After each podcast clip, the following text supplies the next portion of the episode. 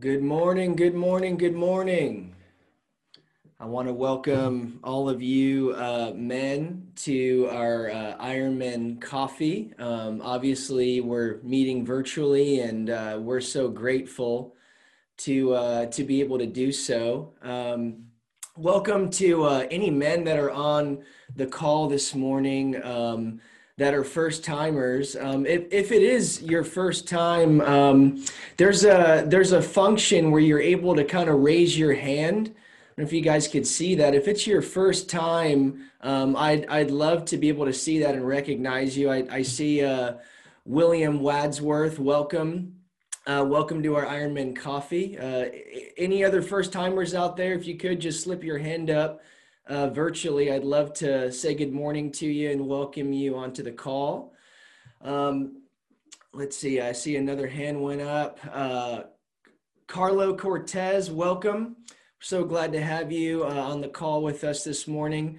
Guys, so this is our Ironman Coffee. We do this once a month. The last Friday of every month, we meet for what we call Ironman Coffee. And we're very privileged uh, every month to have an amazing uh, special guest speaker. Um, I think that you're really going to be encouraged and blessed by our guest speaker this morning.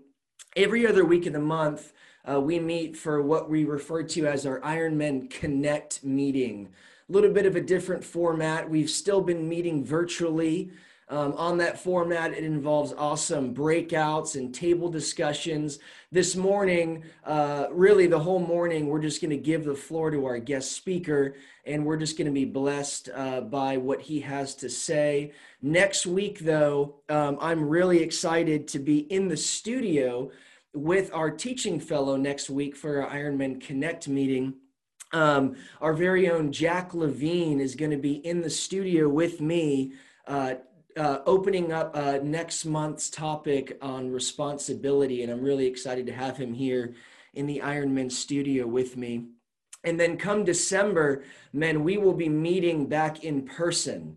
So I know that all of us, uh, well, I'm sure most of us are, are really anxious to get back uh, together in person, and, and we're, we'll give more details um, as we get a little bit closer to December but we're ramping up to uh, to really looking forward to to being back together in person um, at Four Rivers. Um, come uh, come the first Friday of December. Uh, before I, I, bring up um, who's going to intro this morning's speaker, we have an awesome event every year. Ironman partners with BME, uh, the, the, Better Man event. Uh, every year, um, Ironman partners with them, and we show up to that event uh, in, in large numbers. This year, um, it is next Saturday, November 7th, and they are doing what mostly everyone's doing. They are they their event has gone virtual. Um, and uh, let me show you guys a, a little uh, promo video here, uh, real quick for next Saturday's event, just to get you guys excited. And then I'm going to encourage you guys um, to, uh, to participate.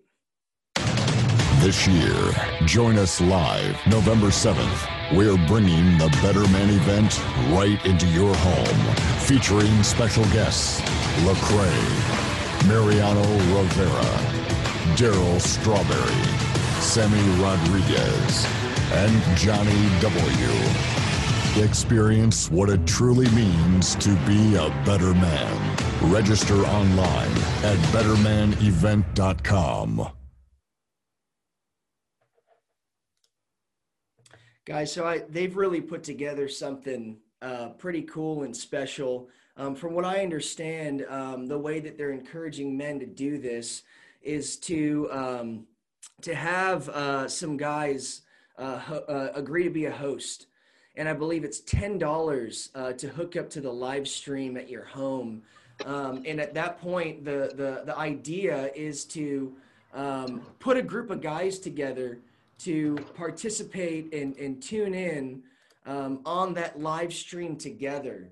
So uh, I encourage you guys, if you want more information, bettermanevent.com. Bettermanevent.com. That is where you can sign up, register uh, table captains, maybe a, a, really cool thing. Reach out to the guys at your table. uh, uh, host at your home. Um, host that time at your house. They've really put together something cool and special. Um, Jesse Stanley, are you out there? Um, I believe uh, I believe uh, Jesse Stanley, who's going to be introing uh, this morning's speaker, is uh, hanging out with uh, Dave Ogden and uh, in the table over there. Hey Jesse, I could see you. Hey, good morning, Ryan. How you doing all right? Buddy? Good, yeah, good, good to see you. I'm, I'm excited for you to to get to intro our speaker this morning. And then uh, if you could, I'd love if you could open us up in prayer as well after uh, after uh, after you pull Jeff up. Roger that. Roger that. And you okay, right? All right, we're good to go. Hey, I'm laughing because Dave Ogden moved over and I get to actually sit in the seat power here at the uh, Ironman of God First Responders Group. So, hey, Ryan, thank you so much for inviting me to uh, introduce Jeff. Uh, Jeff, I've known for about 10 years. Jeff, um, uh, he was introduced to me by a mutual friend of ours named Dave. I started my business and, and Dave said, man, you've got to meet this Jeff guy. So I, I went out to Orlando where Jeff's office was and, and we had lunch and we spent about two hours together the first time we met. And, uh, and I'm just going to be very blunt, very transparent. Jeff, I don't think I ever told you. I don't think it surprise you. When I first met Jeff, he was, you know, very friendly, very gregarious. Um, you know, he acts like he's known you for his whole life. And, and uh, I'll just be blunt. I don't trust that typically. You know? so so, um, but you know, he was an okay guy. Um, and by the end of lunch, though, um, I was actually kind of pissed at Jeff because he made me cry, and and he made me cry. He could make me cry in a number of ways because he's pretty, a pretty bad dude. But um, he didn't do that. He actually shared his life with me, and he shared his sin struggles. Um, at the time, he was in a point, and I don't want to ruin his story. I don't want to take anything from it, but he was at a point in his marriage um, where he and his wife had been struggling and they were on an upswing. Uh, they were part of a group, an association. He was actually a leader for that association uh, that helped recover marriages, and um, they had recovered nicely. And you know, he, he's talking to me and he's telling me about some of his struggles, and I'm thinking, okay, yeah, me too. And then he's telling me about you know struggles in his marriage, and I'm like, yeah, man, me too. That's that's that's rough. And then he's telling me about the recovery, and I'm thinking, I hope that's me too. Um, and and truly, his he was so sincere, and and what he shared was so powerful. Um, this dude had me crying at some stupid restaurant in downtown Orlando. Um, and I'm sitting there acting like it's my contacts, except I forgot I had glasses on. So, um, so, so that gives you an idea of Jeff. And, and Jeff and I have spent a lot of time together over the last 10 years. I have been I've been to uh, New York City with Jeff, and guess what? When you go to New York City with Jeff, he knows someone. And I've been to Miami with Jeff, and when you go to Miami with Jeff, you know someone there too. And I've been to uh, San Jose or Monterey, California with Jeff, and Las Vegas with Jeff, and Atlanta with Jeff, and anywhere you go, Jeff Flournoy knows someone. Um, and so remember how I told you he's that gregarious guy and that's kind of untrusting. Well, these people all love him, and they love him for a good reason because I've seen him as a friend. I've I've seen him at work. I've seen him lead his team. Um, I've seen him when stuff hit the fan. And uh, Jeff's the real deal. And he's the real deal not because he's perfect. He's the real deal for two reasons. One, uh, because who you see, um, who you see during stress and who you see during fun, it's the same Jeff. And uh, the other reason is because he has a cool beard. Um, in fact, my boys uh, always you know, they, they always have. Sorry. Andy Jones just walked in, everyone. Thank you, Andy, for that introduction. Um, uh, my boys always, always, uh, initially they would ask me if I could be cool like Jeff, and they gave up about a year ago, asked me if I could be cool like Jeff. But um, Jeff's a Jeff's a pretty cool dude. Actually, Ryan, when you called me last night, I didn't shave this morning, so I was trying to grow it out real quick just so I could mirror Jeff. Um, all right, now, now, a serious note, what you're going to hear is Jeff is an entrepreneur. Uh, Jeff is again a good man and a friend to many people. Um, but my prayer this morning, I'll pray for it specifically, is that what you hear is that Jeff is a follower of Christ um, uh, has not been perfect in any way, shape, or form, and uh, that's part of part of how God uses Jeff. So, with that, that's your introduction, Jeff, brother. Um, oh, I'll tell you, I'll tell you one more thing. Jeff's a good enough friend that when I texted him last week at 6:30 in the morning because my days were screwed up, I thought that he was speaking last week. So at 6:30 when I texted him, I came in and said, "Well." Um, that would freak me out if I got that text because I'd be like, "Am I missing something? Was I supposed to be on?" Uh, and Jeff forgave me, so that's the kind of friend that he is. Um, so with that, uh, Ironman, I would ask that you uh, bow your head or do what you do when we pray, and let's, uh, let's pray for Jeff for a few minutes. Father God, uh, Father, we thank you that you've given us this morning. You've given us one more day on this earth, hopefully many more, but you know you've given us this one. Father, we pray you would um, just open our hearts and know that uh, this is the day that you've made. This is a day that uh, we have the ability uh, to do things, to do good things, to impact people. And we thank you for that. Lord, as uh, my friend Jeff uh, comes around here, um, you know, on one hand, we're, we're kind of sad that we're all not in person, but on the other hand, uh, we're just so thankful that we're not in seclusion. And um, so as he speaks to us, uh, Father, I just pray that you would um, put your words in his mouth, that you would um, open up ears and hearts uh, to listen and to learn.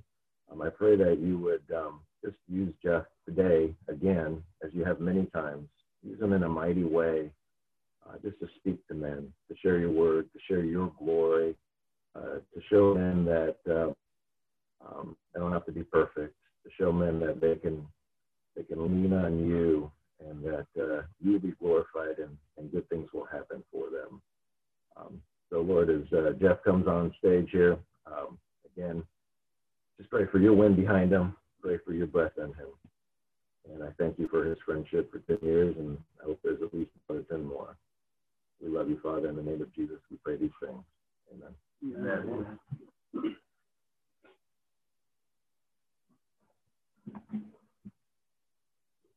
Hey guys, can everybody hear me okay? Can you, uh, Ryan, can you let me know if we're good? Jeff, you, you look and sound great. First of all, Dave Ogden, I love you. No, I mean, Jesse, I love you. Thank you so much, brother. I am humbled. Um, you are my brothers in blood, and I love you dearly. Thank you so much uh, for having me here. Guys, I am so excited to be with you. This is a little bit odd. Uh, welcome to my living room.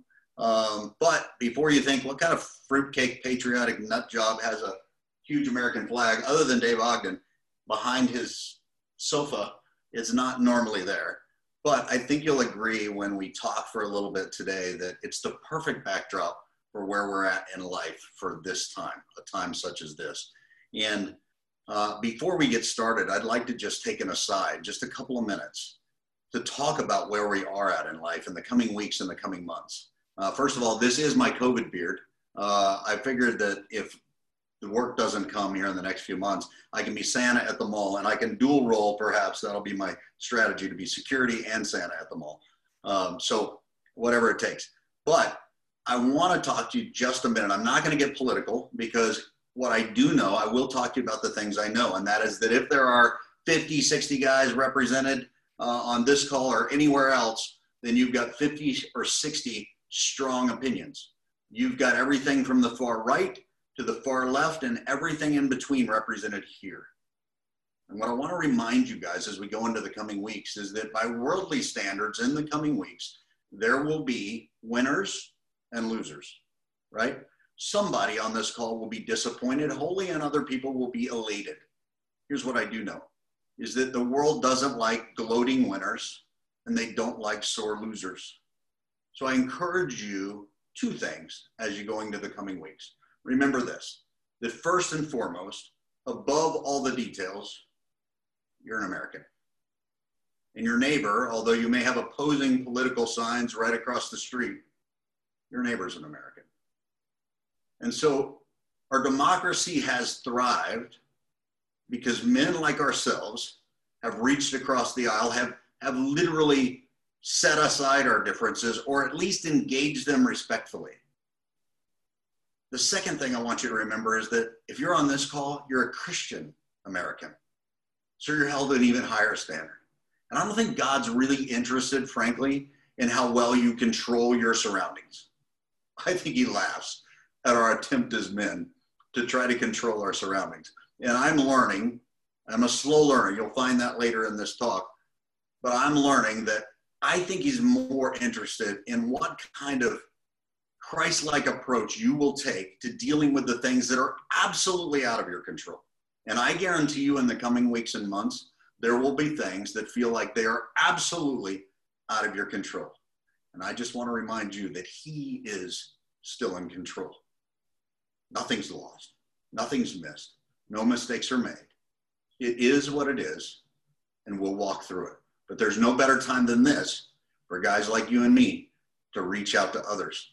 I had the opportunity, Jesse mentioned years ago, to be the uh, chairman of the board of the National Institute of Marriage in Branson, Missouri. And during that period of time, we were serving about 200 couples a year.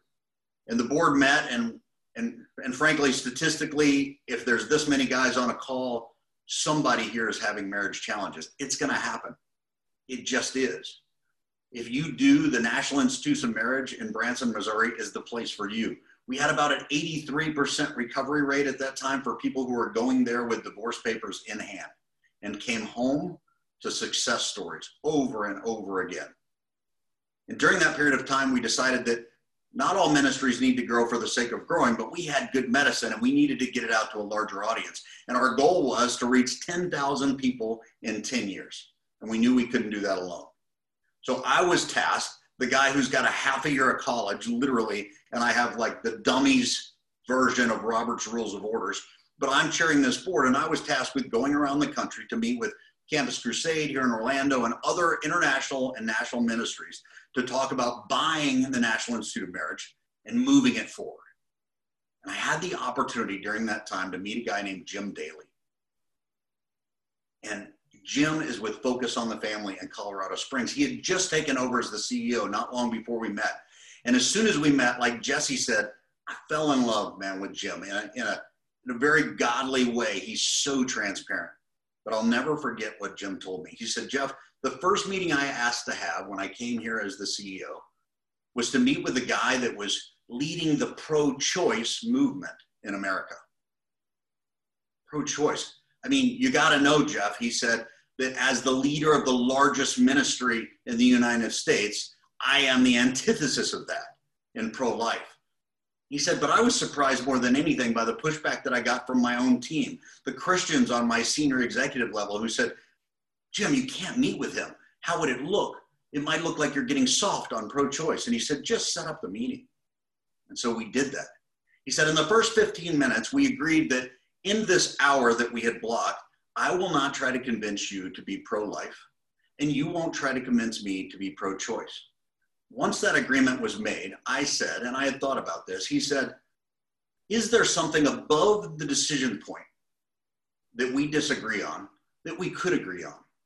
He said, For instance, do we agree that it's tragic that young men and women are getting pregnant and having to make a decision that will change the trajectory of their entire lives? And he said, We both nodded yes, we agreed. He said, Jeff, we spent the next 45 minutes, two men on the equal opposites of what is arguably one of the most destructive topics in American history. He said, and we decided how to pool our resources, our money, our funds, our staff, our objectives to educate young men and women on how not to get pregnant. And thereby they'd never have to make the decision that we disagree with. Guys, we calculated that we think we've saved over tens of thousands of lives by having that type of conversation. So, as we go into the message today, I just want to remind you that it's going to take men like you, like, like myself, to just calm our souls, know that the Lord is in charge, and we know how this ends. Let's pray, if you will. Heavenly Father, you're an awesome God, and I am so excited to be with these men. I'm so humbled because I know many of them. And for those that I don't know, I know their character already because I know the character of the men they surround themselves with. And I know they are warriors for you, Lord. And I always love being around warriors. I just love it. It fuels my soul. Lord, thank you for this time. Thank you for the day in advance. Thank you for each of these men and the families they represent and the impact they represent in this world. In Christ's name, amen. Guys, thank you again. And I, I just, I can't tell you how excited I am to be here. Literally, I'm not exaggerating when I say this is the one hour that I've been looking forward to for over a year. When David Hill asked me to come and speak to this group, I knew you guys. I've been watching you. Now I travel about 20 days a month, so I haven't been able to engage as much as I'd like, but I've been watching you and I've heard amazing things over time. So right after he asked me and I excitedly accepted the invitation, I got a little bit of dread because I thought, oh my God, what David is really asking me to do is to boil down my life, if you will, and say, Jeff, give me one moment, one nugget, one spiritual truth, one strategy that would be worthy of 60 some odd guys taking an hour out of their very important lives to listen to you. And I take time in my business and I take it seriously. And, and so I, I take that seriously. And I couldn't boil it down to a moment, but I did boil it down to a lifetime because that's what it's taken for me. I told you I'm a slow learner. Uh, so, as Jesse mentioned, I've got the coolest job in the world. Let me talk about that for just a second and then I'll move on. I literally get to do things that most guys, especially sports guys, would love. I, have gone to the Super Bowl for the last seven years. I've been on the field. Like I get to go to the Grammy Awards and the Olympics. And as Jesse mentioned, I mean, the list goes on and on. We get to move high net worth travelers, athletes, entertainers, celebrities uh, all over the world in challenging environments. I have the funnest job in the world. Now, I say that we're in the high fun, low margin business. I'm not going to die a gazillionaire, and that's okay. I'm at a point in my life where I love the fun. But it wasn't always that way. And I want to paint a picture for you. And if we were together, it'd be easy because the picture happens to be on my arm. I'm not really a tattoo guy. You'll laugh because I have a full sleeve tattoo, but I'm 55 years old and I got my first tattoo at about 52 because I felt like the Lord was leading me to put my story on my arm for two reasons. One, because He knew that I needed to wake up every morning and be reminded of it because I easily forget. But for the other reason was that he knew that a lot of the guys that work for me are former military or law enforcement. They're they're tattooed up. They're young. Uh, my dad would say they've got a lot of airspeed in no direction. And I thought if I could put my story on my arm in an innocuous way that might create a conversation, perhaps I'd be able to engage them and teach them some things that I had to learn the hard way. And it's been an amazing journey. So let me tell you a little bit about it. If you could see my wrist, just the first three or four inches, from your perspective, you would think that you were looking at maybe the ribs of the, the chest plate of a picture that's just above it. It's a, it's a kind of a woman's face, a, a mysterious face, if you will. It takes up most of my forearm. But actually, those aren't ribs. They're designed in a way so that when I look at them from this angle, when I look at them from here, I'm looking at 11 church pews and an upside down cross. It's actually an upside down cathedral that I'm staring at. So every day I look and I'm reminded of my faith. And up until I was 11 years old, hence the 11 pews, I was a young Christian kid. At 11 years old, some things happened that changed the trajectory of my life. My dad got stationed from he was in the Air Force and he got stationed from Illinois to Thailand and he'd be there for a year and I wouldn't get to see him. We got moved from my church home, my friends, my family, my school to Eglin Air Force Base in Florida. And some things that I won't share here, but I'll share with you easily if we get in person happened around abuse and other things that, that literally just turned me off to Christ. And I spent the next 20 years running from him, doing anything and everything to deny him in every way possible. I was a young entrepreneur. I always was pretty good at what I did. And I was always this learner, self help guy, if you will. So the tattoo continues. It is that face that I talked about. And just as an aside, I'm I just want to say I'm kind of glad we're not in person because if you see I'm favoring this right arm, it's because on Wednesday I had shoulder surgery. It's all stitched up and I've had it in a sling. And so, Dr. Mirabello, if you happen to be on this call, I promise it'll go back in the sling when I'm done. But I thought that would look like hokey. Uh, so it is what it is. But but up here over the face, right, is a is an eye right here in the center of my arm. But before that, that face represents 20 years of addiction, chasing things, girls, drugs, cars, guns, everything I could think of. That was my life. And that represented those 20 years. I found myself at 32 years old sitting on a yacht in Monte Carlo. Picture this 157 foot yacht. We're there for the Formula One race. We've partied the night before. My boss, who is in his 70s, is sleeping in, and I finally get a little private time. So I'm sitting up on the deck of the boat as the sun's coming up over Monte Carlo. And I've always been a journaler. Uh, I don't know if I have it here, but I still have, I've got a safe full of journals. And that particular journal that I was reading that morning, if I look at it today, it had pictures in it, pictures of those things I described. I had pictures of girls, frankly. I had pictures of a Ferrari Spider that I wanted. I had pictures of helicopters and Gulfstream jets and yachts. And I even had a picture of planet Earth from the view of the moon. It was my way of saying, I want it all. But as I sat there that morning, again, at 32, no one had witnessed to me for over 20 years. I sat there and I began to look around and I looked at my journal and I looked at the yacht that I was sitting on and, and I began to realize that it's not adding up. I know this guy. He's miserable. He's not happy. He's trying to fill up some void in his heart with all this stuff, but it's not working. This is leading to destruction. And I knew something had to change. I told you I've always been a reader.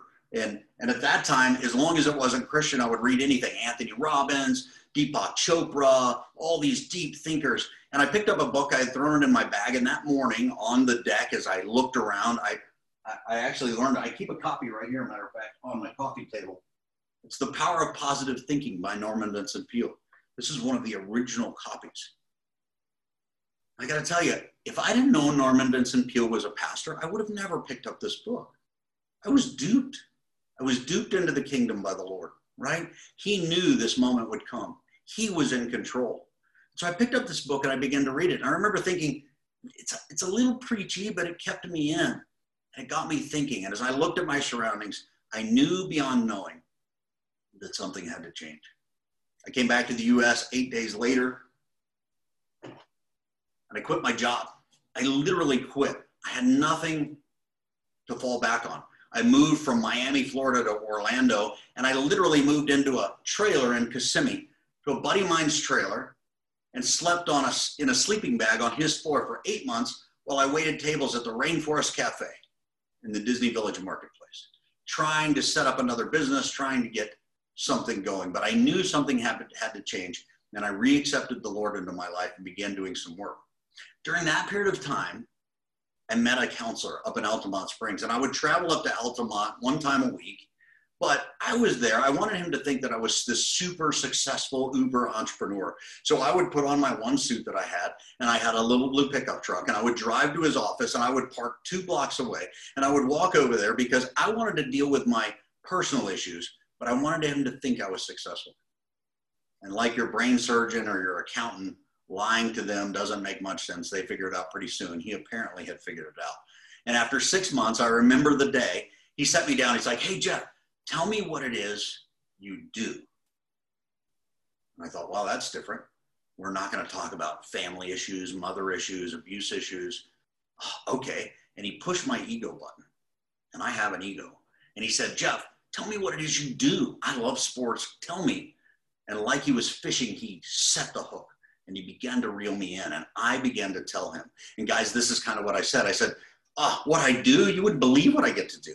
I've got the best job in the world. Literally, I was at the Brickyard 400. I was in Indianapolis for the NASCAR race just this past week. And at that time, Jeremy Mayfield had just reached the pinnacle of his career. He had won that race. And so I told him, I said, at the end of the race, the drivers are all rushing to get to me. I'm kind of the go to guy, if you will. I've got helicopters waiting to get them out to their airplanes. I've got golf carts waiting. I've got police escorts waiting.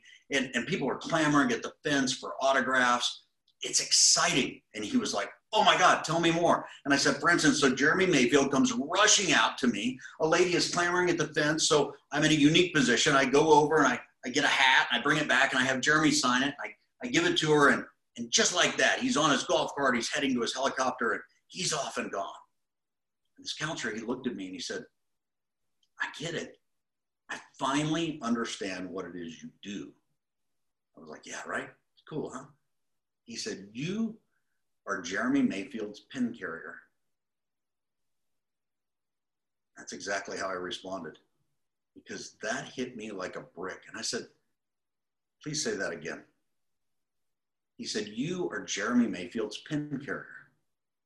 guys, I got to tell you that had he said that in day one, I'd have probably choked him out right there. But he had built a trust with me and he knew what he was doing. And I said, Hey, man, I trust you. Please explain that because that really hurts. And he said, Jeff, what I hear you describing is what I would call your whatness, what you do. And it is exciting. You've got the coolest job in the world. He said, But I want to send you on a journey that starts with a challenge. Guys, this is my challenge for you today. He said, Jeff, I want you to pursue your who-ness, who God created you to be. And we'll start with an exercise. He said, Jeff, I want you to take your journal and set aside. I still have that journal and I refer to it often. He said, ask yourself the questions of who God created you to be. Questions like, write them down. They're, they're like your whatness goals, but they're who-ness goals, if you will. And my who-ness goals would include things like I want to be transparent. I want to be a Christian man. I want to be, I didn't have a wife at the time. I, I want to be a good husband. I want to be a good father to my future kids at that time. I want to be a good friend. I want to be dependable. I want to be loyal. I want to be a student my entire life and learn. But I also want to be a mentor and I want to teach. And I just made the list, and the list goes on and on. And some things I was already there, some things I'm continually working on, other things I'm not even close. But what it becomes is a compass through which you will make all the decisions towards your whatness. So think about that. Because life will challenge you. And I can tell you over 25 years owning this company, the biggest failures, the biggest losses, multi million dollar decisions that have cost me are because I made poor choices and I compromised my who-ness for my whatness. I made decisions that in the moment I thought, there it is, there's the goal. I can get this contract. I can finally buy that house. I'll make more money than I ever thought I could. I've worked so hard for it. I deserve it. I begin to justify it. And then I looked at my who-ness and I said, but it just takes a little compromise. Like I just got to tell this lie. When I made that decision outside of my who-ness, it eventually cost me more than I would have ever made. So I want to encourage you to write down your who-ness, get close to it, and then begin to live it out. It'll take time. The rest of my my tattoo up here for the next 10 years from 32 to about 44 somewhere in there i became this what i would call an oversaved guy right you know him it's the guy that even Christians don't want to be around. I mean, non Christians won't even get close because you're just trying to shove religion down everybody's throat. You're trying to save the world and sprinkle them all with holy water. And I mean, I was that guy. I, I was so legalistic. I literally, for 10 years, for six of those years, I didn't have a TV in my house, my poor kids, right? And, and that's probably not a bad thing, but I mean, it was to an extreme. And for me, that probably had to happen because the pendulum had to swing for me from this really bad, bad guy to this really good, good guy. But if you knew me over that period of time, you didn't really know me because I had traded the prison of sin for the prison of legalism. And I was living in that prison. And so I began the journey, right? I began to, to look into the who-ness and to try to figure out exactly what it meant, who God created me to be. And if you see my tattoo now, if I could show it to you up here, and maybe someday in person I will, it's a hardened warrior. It's literally a face similar to mine, but it wasn't intended to be me. He's got scars, he's got a beard, there's a wolf above him. And I've realized I've kind of come into myself and said, I want to embrace 100% of who God created me to be. And what I was doing in both those seasons of my life was only getting a part of the story. You see, what I've realized is that I'm still somewhat the bad guy. I'm the sinner. I've got some propensities and weaknesses and challenges that still challenge me to this day, and they probably always will. But I'm also this Christian man that my faith is dear and close to me, and it means the world, and I'll fight for it and I'll die for it. This picture inside my arm is a warrior. He's on his knees. He is weakened. He's leaning on his sword. He's got arrows in his back. And that's how I felt after 10 years. I thought, Lord, I'm dying here. I'm trying. This next 10 years has been freedom. I remember a moment when that freedom came for me. You see, my brother just retired as a two star general. He was a major general in the Air Force. My dad was a colonel. I want to tell you guys that I was never in the military. I own a global security and logistics business, but I was never in the military. So you got to believe that when I get around a bunch of guys, a lot of them represented here on this call that have been in law enforcement or military, those are the guys I look up to. I don't care about celebrities. I love these guys and I wanted to surround my life with them. But it was also a challenge for me because I remember this one time during this period when I was sitting at a table and there were about 10 of these guys with me. We were at an event and somebody walked up and it was obvious that most of them were from the military. And the person said casually, Hey guys, I want to thank you all for your service. And I remember in that moment thinking it would be really easy just to nod as if I had given my service to the country, but I hadn't.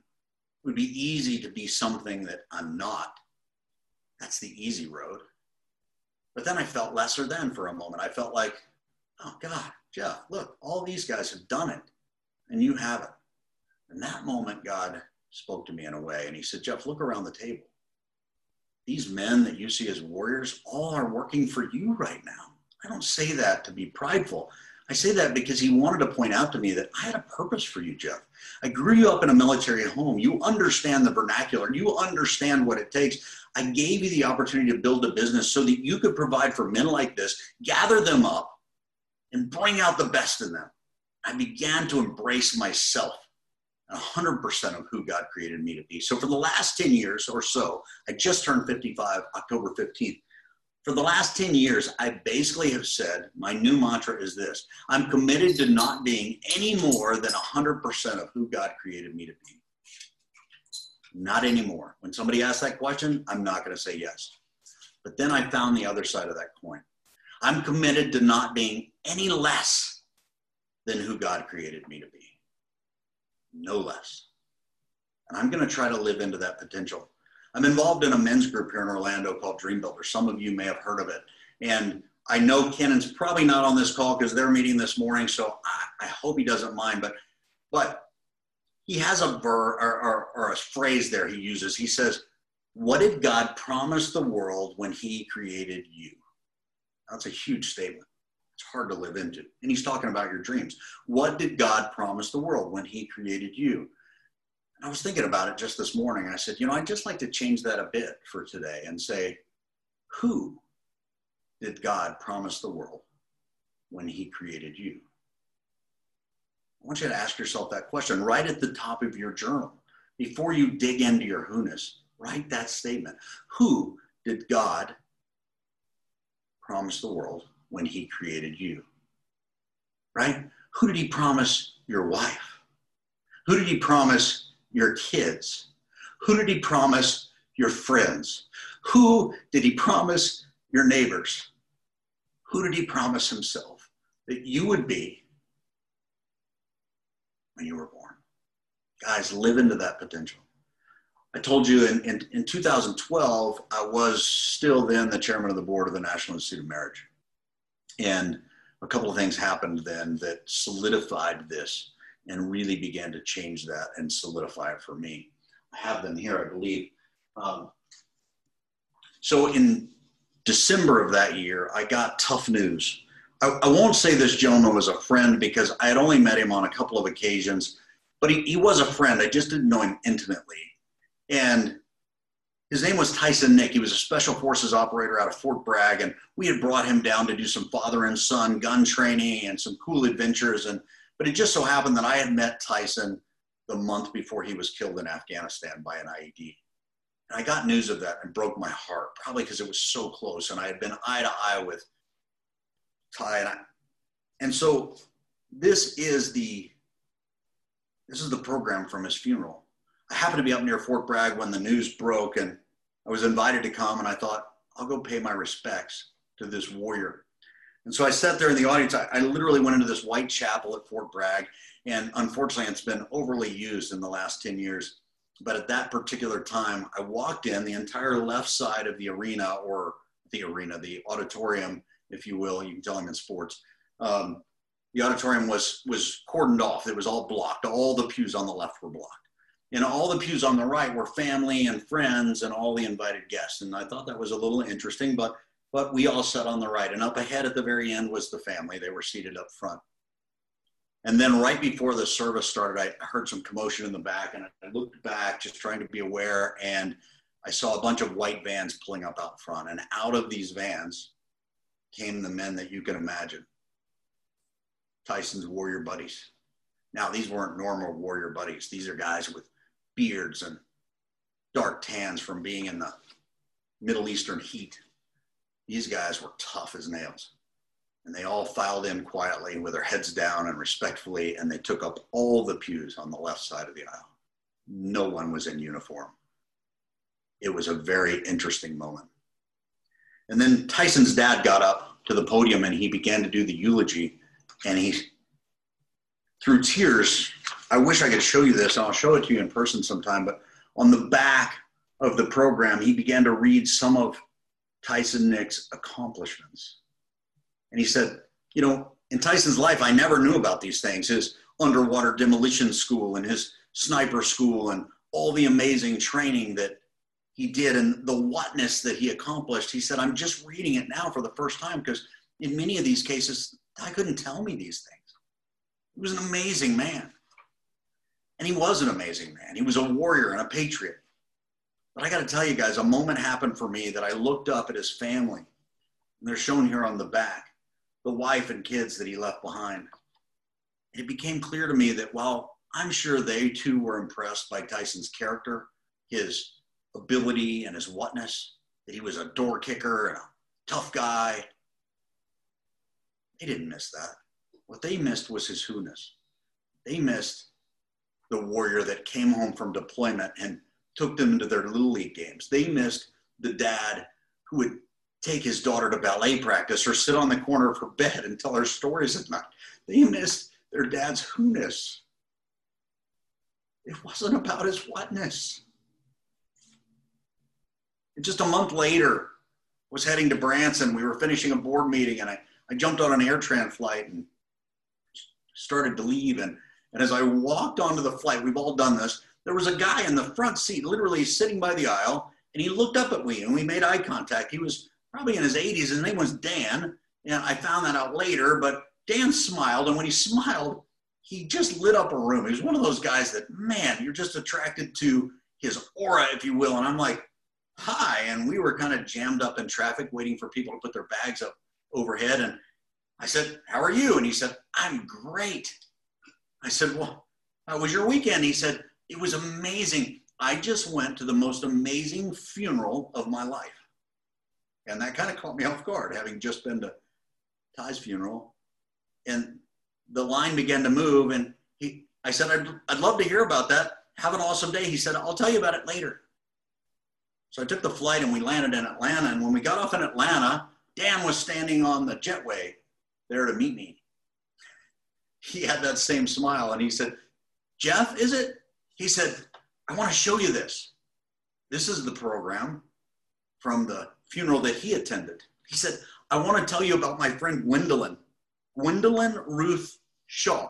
She's pictured here on the front. And then he went directly to the back. He said, Jeff, look at this list in over 70 years of ministry, these are all the countries in which Gwendolyn ministered. Guys, there are 126 countries listed here Cambodia, South Korea, Afghanistan, Uzbekistan. Gwendolyn Shaw is a warrior. Tyson Nick is a warrior. I believe I am a warrior. I don't know what your vocation is. I don't know what God's called you to do in your whatness. I don't care if that's a plumber, a doctor, a teacher.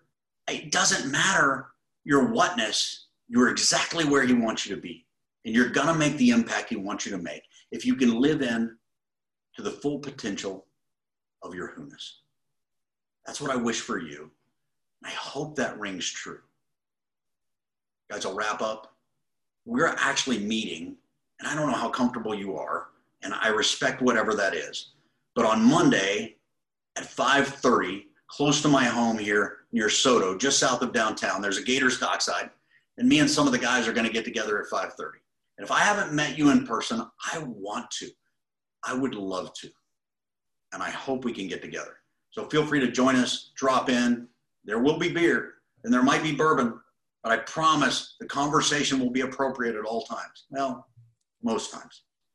But you'll make friends. Love you guys. Thanks for having me this morning. I'm glad I could join you. Jeff, go uh, go ahead and stay stay up if if, if you can for me. Um, Jeff, thank thank you so much. I, I know we got to spend uh, a few minutes uh, together uh, last night, um, doing a little bit of a, a, practice run, making sure the camera worked, the mic worked, and and I already had such a strong sense last night that um, that this was going to be a really special morning, and I'm I'm sure that uh, I'm sure that all the guys would agree with me that that we are we are leaving this call more blessed. than we were when we hopped on. And um, I just want to thank you for sharing your story with us. Um, I thank you for sharing the, the, the good, the bad, the ups, the downs, and and for embracing um, vulnerability. Um, and uh, I am very encouraged, um, and I feel very blessed. Uh, we we uh, we have a gift for you. There's a there's a gentleman by the name of Tom Lopez um, he's one of our core Ironman guys. And uh, I'm actually, I have a picture of it for you. I'll, I'll, it, it's on its way to you in the mail. Um, but it's a, um, this is the outside of it. Um, here, let me, let me uh, throw a little spotlight on it for everyone. Um, it's a, uh, it's a pen, an Ironman pen, and uh, it's made out of Bethlehem olive wood. Um, and and uh, Tom uh, handmade this for you, Jeff, and um, just as a as a gift for you, our way of of saying thank you uh, for the time that you took this morning, um, and uh, even just the time in preparation and in prayer that that you put uh, in into uh, pouring into the Iron Men group this morning. So, Jeff, thank you again. Um, guys, let me let me close in prayer and. And uh, I, I, want to encourage you guys to to join us next week for for our connect meeting. Um, next week uh, again i'm going to be here in the studio with uh, jack levine. And um, i believe it's going to be a special time. And next week um, next week is our ironman connect meeting. So for those of you that it's your first time a little bit of a different format. Um, jack is going to teach for uh, just about 10 minutes. And the rest of our time we're going to spend in, in virtual breakout groups. Um, and uh, I'm, I'm really excited. So if you've never joined us for an Ironman Connect meeting, I encourage you, uh, join us next week. Uh, men, will you pray with me? Father, I thank you for this morning. Uh, God, I, I thank you for Jeff. I thank you for his life, his, his story. I thank you for the testimony of Jesus in his life. God, I, I, I pray that um, I pray that you would seal in our hearts and in our life uh, just the impact that was made uh, this morning, uh, just getting to hear just the, the, the miracle, the saving work of Jesus and Jeff's life. And Jeff's story is, is my story. Jeff's story is all of our stories, God. And I just thank you that you're a miracle working God. I thank you for sending your son Jesus uh, to take our place on the cross, God. And and offering us eternal life, everlasting life, God. I thank you for the quality of life that you've called us to, God. Um, bless Jeff, bless his family, bless his business, God. Um, for for pouring into us, God, I pray that you would pour into him uh, twice as much, even today, throughout this weekend. God, we love you and we thank you, and it's in your Son Jesus' name that we pray. Amen. Amen. Well, uh, guys, thank you for uh, joining us this morning, and uh, I look forward to being with all of you uh, again here uh, virtually next week. You guys have a great weekend.